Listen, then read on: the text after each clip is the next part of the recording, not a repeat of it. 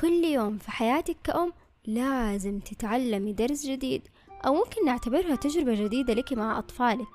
قد مرة فكرتوا إنه كل الأشياء اللي تمر فيها تأثر في أطفالكم وفيكم كأمهات؟ في بودكاست أمومة في حلقة اليوم معايا أنا فاتن خالد حنتكلم عن موقف بيمر بيه كل الأمهات. وهو؟ تخيلي معايا قاعدين على طاولة الطعام أنت وعيلتك بعد يوم طويل. ابتدى بتجهيز الأطفال وممكن تجهيز نفسك أنت كمان لعملك وتوصيلهم للمدرسة وبعد كده لازم تجهزي لهم الغداء. وجهزتيه وعملتي لهم أكتر أكل يحبوه وجلستوا على طاولة الأكل. وأخيرا حتتغدوا وحتقدري تجلسي شوية وقت بهدوء وتاكلي فيه وجبتك بعد كل ده اليوم المتعب. طبعا أنت عارفة إنك مستحيل تجلسي بهدوء. لأنه بنتك الصغيرة إلا وإلا تصب هي العصير بنفسها وطبعا حينكب العصير عليها وحتعمل لكم فوضى في السفرة. أول حاجة أبغاك تعرفيها هو إنه طفلتك قاعدة تنتقل من مرحلة الرضيعة إلى مرحلة الطفلة اللي تبغى تعمل كل حاجة بنفسها وده الشي طبيعي جدا. لأنها بداية تحولها عشان تكون عندها استقلالية مهما كانت حتعمل فوضى أو الوقت الطويل اللي تاخده عشان بس تصب كاسة موية أو كاسة عصير أكيد أنت في هذه اللحظة حتفكري إنه طفلتك لسه مرة صغيرة وما حتقدر تعمل كل حاجة بنفسها. طب ليش ما تخليني أساعدها؟ وهي بتقول أنا أقدر يا ماما. طيب تعرفي هي بتفكر في إيش دحين؟ هي بتفكر في إنها على الرغم من إنها حتكب وحتعمل فوضى لكن ما حتوقف. ولا حتستنى أحد كبير عشان تطلب منه إنه يساعدها. وأنت أكيد ملاحظة إنه في أول سنتين من حياة طفلتك كانت بتعتمد عليك في كل شيء لكن دحين هي تعرف إنها صارت شخص مستقل عنك وحتحاول إنها تثبت لك هذا الشيء. وكمان ما ننكر إنها تبغى تستقل عنك وتبغى تقلد الكبار اللي حوالينها. طيب في دي اللحظة بالذات كيف حتتعاملي معاها؟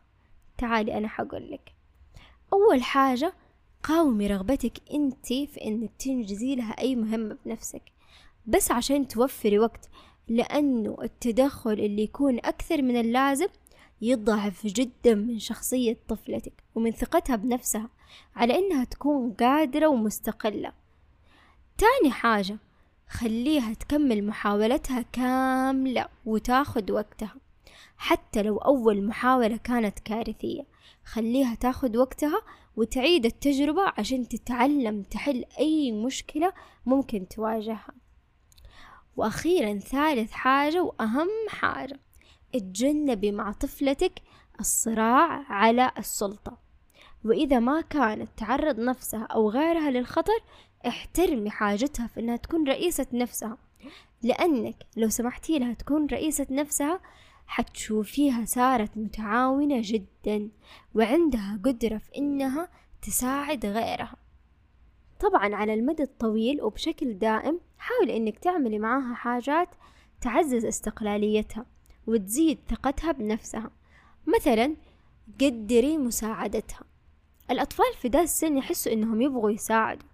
فإذا مثلا طلبت تساعدك في إنها تحمل كيس أو تحمل شنطتها بنفسها أعطيها الفرصة وامدح المجهود اللي بتبذله معاك.